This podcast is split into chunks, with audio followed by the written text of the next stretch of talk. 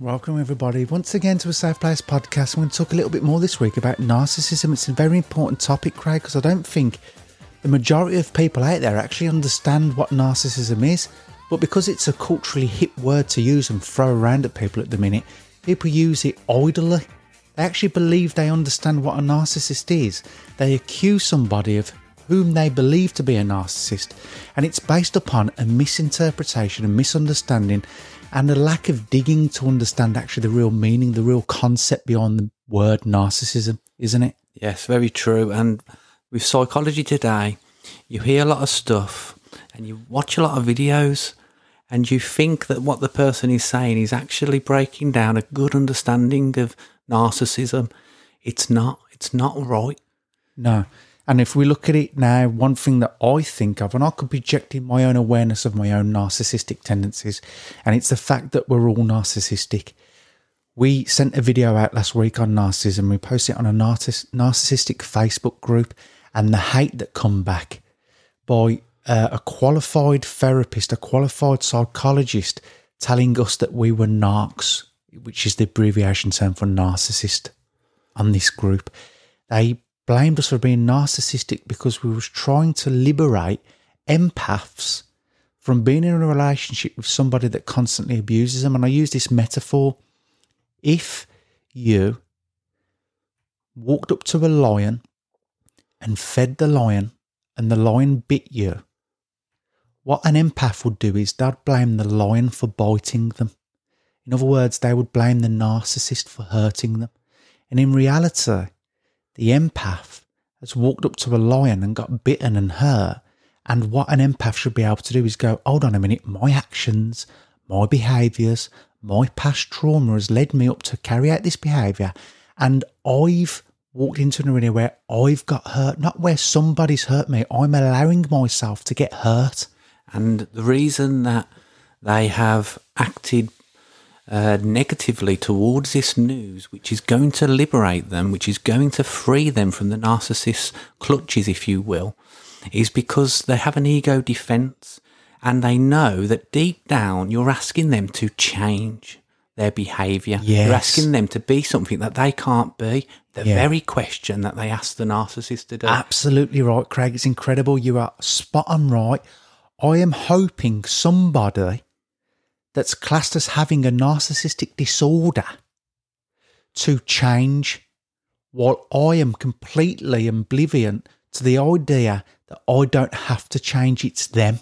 And that's the problem, isn't it? And the the reason why this doesn't make any sense is because there's people out there, qualified therapists, that will explain that there's a big difference between a narcissist and an empath in a relationship. Now, although the patterns of behaviour could be morally different, one could be more aggressive, one could be more um, manipulative and sort of negative traits. What we see is that both people have in the past have had a traumatic experience that has led them to be the people they are today.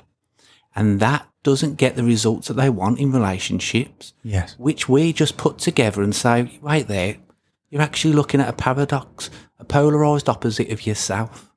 You are looking at para- a paradox, a polar opposite of yourself. What's interesting is I understand completely the empath. What they've done is they've got into a relationship with somebody at first that showed them all of the love they've ever needed. You know, what we're looking at here is how we are conditioned to find love. And naturally, you've got into a relationship with somebody that's give you and supplied you with every need that you've never had met before. And they're providing you with the needs now. So you fall head over heels in love with this person. And then over a period of time, this person that you brand as a narcissist, their true issues, their true trauma starts to come out, their controlling behaviors. And it's done very slowly and subtly before, without even realizing it, you are now in an abusive relationship where you are hurt, you suffer, and your needs are put second. Now, it's quite interesting that if you put a lobster in cold water and you put it on the pan and you turn the gas on, over a period of time, the lobster won't really notice the subtle difference in temperature until it reaches a point where it's been boiled. It's dead. It's not even noticed what's going on. And this is why I empathise with the empaths because they too are that lobster. It's happened very slowly, very subtly. And then before you know it, they're in the shit, they're in the bad relationship and they are suffering. Now, what I really struggle to comprehend is, is that when they know that their needs aren't being met, when they are put second every single step of the way, when they are hurt and abused, they still allow the person to boil them. They still allow the person to abuse them. And I understand also why they do that. Go on. I've been in an experience where I've, I would say that I've been in the experience of both witnessing narcissists and empaths, both in as the person and as in the relationship with the person. And what I see is that you will overrule your desire for comfort and what's right for you for this little bit of what we call love. And we, we think that, I mean, it's a, it's a loose word, really. What is love? What are you after? And it's a, something that you can't give to yourself and you expect somebody to give it to you almost telepathically.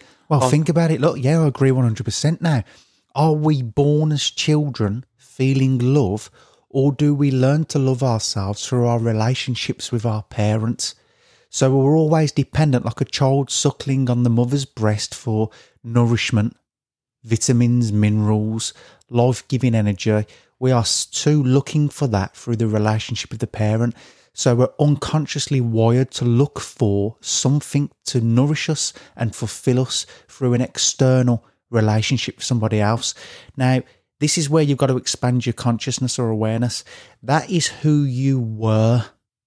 Now it's screaming out for you to grow into the fact that you've got to be the nourisher of your own emotions. You've got to fulfill yourself. And it's a difficult process, isn't People don't even know that that even exists. Never mind where to start. They don't even know there's a process out there where that exists because it was never taught to them in school. And this is what I'm fucking saying. It's like, come on, guys, you've got to start doing the research. You're on a Facebook group, on a narcissistic Facebook group, dealing with people and slagging people off that you're in relationships with of being narcissistics and having a narcissistic disorder. You are expecting somebody that you have labelled as having a disorder to change while being completely unconscious that you've got to change as much as them, or you both don't have to change. Find an empath to fall in love with. That's it. Why do you have to change? Why do you have to uh, let go of your loving feeling? Okay, so leave. I've seen your defense of the podcast on there.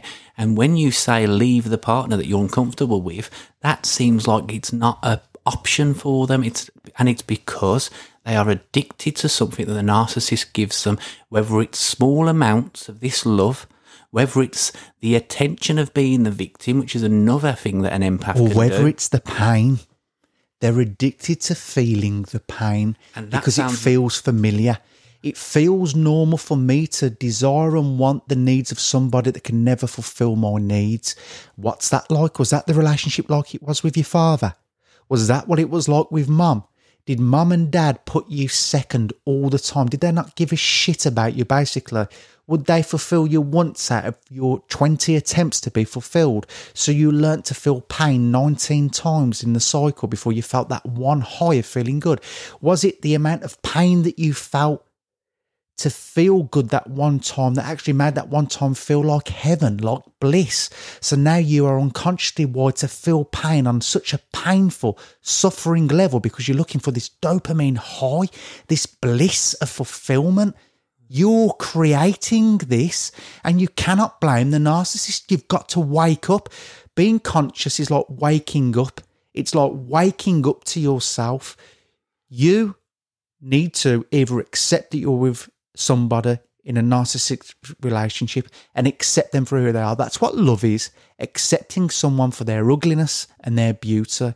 Don't expect somebody to love you and give you the acceptance when you can't give them that. That's the closest we can get to an unconditional And love. This isn't us saying also put up with their behaviour.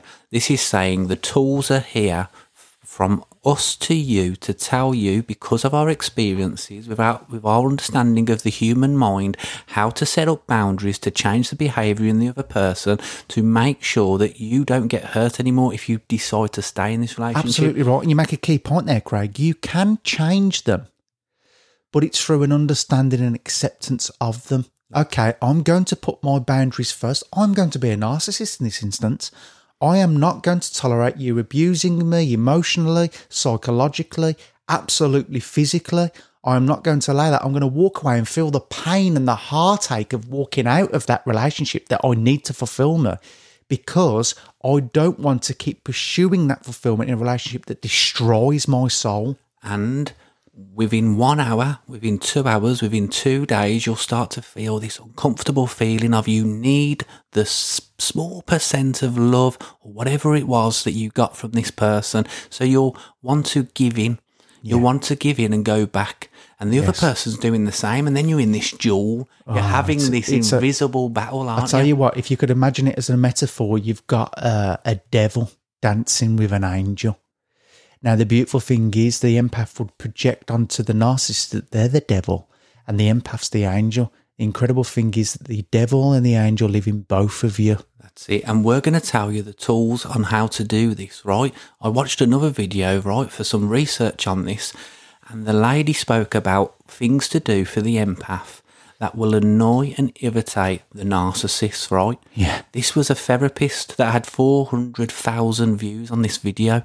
The stuff in it was dangerous for an Yes. empath. We don't want you to piss off the narcissist because if you're with a violent narcissist, this is going to get a lot worse. Yeah. Some people might have been killed based on this video, and the police wouldn't even know it's based on something you said the Absolutely night right. before. There is a therapist that's obviously been in a narcissistic relationship with somebody who's been deeply hurt. And now all she wants to do is teach people how to project that pain out and play games with a narcissist. Now, if you're playing games with somebody that's on a psychotic spectrum, that's on a, a self reliant, I need control spectrum, and you're trying to abuse them by trying to take and play around with their control, how are you not going to expect that their behaviors are going to get worse?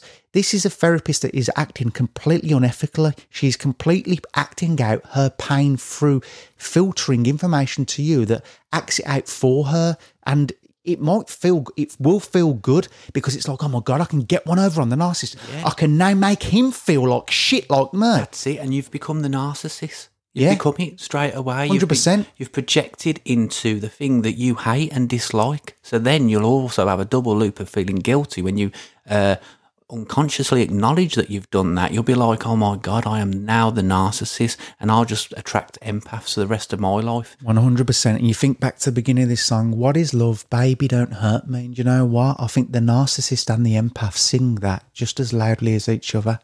Don't hurt me. Don't take away my control. And the empath is basically saying, don't hurt me. Don't take away my control. They're both singing the same song. So, as therapists, what are we going to do? We've got to look and concentrate on relationships, right? Now, a relationship, the best metaphor I can use is it's like a dance. You both want to do a ballroom dance that you've synchronized perfectly. Now, at the start of a relationship, that's never going to happen. You can't just dance with somebody perfectly. So imagine that it's a slow process of you learning your own behaviors, your own point, problems, pal, yeah. your own little dance moves, if you like, on what you do and what they don't like.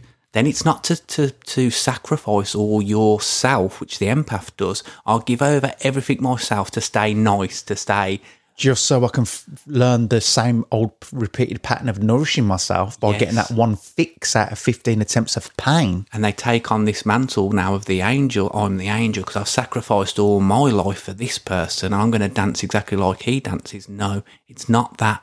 It's building up your boundaries so that person goes in line with you. You bring it down to the angel level that you think you are, and the narcissist will bring you up to their level that they think that you should be at. And you'll find a perfect balance. Relationships are all about having the perfect balance of your needs being met and doing what you can do and what the other person needs you to do. And that's exactly what we're going to talk about in the next podcast. So I think we broke it down pretty well here on understanding that the narcissist and the empath are both the same individual, both acting out childhood trauma to try and alleviate difficult traumatic experience and find some sense of control and comfort again. And what we're going to do in the next podcast, we're going to break it down how an empath can work through this, how a narcissist can work through this. Because ultimately, I empathise with the narcissist as much as I do with the empath. Yeah. At the end of the day, a narcissist is a, a kid that's been through shit or a kid that's been massively spoiled and made to feel like it's the number one centre of attention in the whole world to the point where um, one of the interesting things in that Facebook group was a lot of people was going, no, my partner was completely spoiled. Well, that's a form of abuse because what it's done is it's made him the centre or her, the centre of the universe. So when their needs aren't being slightly met, they go into complete chaos and they need to try and control you to make their universe become orderly again. And this also accidentally goes into the whole problem, the whole universe, which is you don't like it when somebody does something that you don't like or you don't know. Like the little spoilt kid. I wasn't spoiled, so why was that kid spoiled? Now put your own mind in the, the mind frame of the child who's spoiled and you'll see he can't see anywhere out. Yeah. There's no, not, there's nothing that exists outside of in- that world. He's been imprisoned by an environment that sculpted his psychology, hasn't it? Uh, exactly or like should. the world that you live in. Yes, 100%. And we're trying to smash down that greenhouse of fucking bullshit fog that you've been brainwashed with to realise there's alternative realities outside of yourself and you don't actually have to be affected by anything that happens outside of that. Or naturally, because human beings don't like to feel uncomfortable, they choose comfort over discomfort, which means them actually creating false realities that are delusional and illusional. A lot of empaths will be listening to this and going, you know what? Load of bollocks. I don't have to change. Because guess what? Change is difficult. We all unconsciously know change is difficult. So you're going to choose the easy option, which is just to hate the narcissist and blame them. And for you guys that are doing that, good luck because the next few years of your life are going to be massively difficult while you keep blaming the narcissist for how you feel. And if there is an empath out there, I'd like to tell you this one thing, right, to make you understand why you can't change. Ask yourself why you can't leave. If you know and you state on a narcissist website everything that's bad about this person and you tell your friends and your family that you're in a bad relationship, why can't you walk away? What is the reason? And you'll come up with 10 false ones. You'll come out with he's manipulative, he always gets me back, he always uh, attempts suicide if I leave him. You'll come through all these barriers and you'll realise that you're just not mentally, physically, almost like a spiritual uh, strength to do it for you to be happy all alone for that short period of time through the separation. And the reason why you can't do it in the same way that a narcissist now has a disorder through childhood trauma or childhood spoiltness, which is just as traumatic unconsciously in a sense as pain, physical, emotional, psychological pain, you also have a trauma, a disorder. You are in a relationship that's unfulfilling you. A narcissist is in a relationship that's unfulfilling him or her. You are, you both deserve a healthy, happy, loving relationship, and you both can't give it to each other at the moment. You and them. So, the next podcast, we're going to break down how you do this. And it's going to be the truth, it's going to be frank. Whether you can man or woman up to it is a different situation because ultimately it's going to be uncomfortable. This isn't an easy process, but I guarantee you, in the short term, if you can go through the difficulty of weaning yourself off the bottled milk that you've been used to drinking and go with a different variety that doesn't taste as good, which is massively uncomfortable, in the end, you're going to be more fulfilled, more happy, and blissful at the end of it, aren't you? So, thank you everybody for tuning in.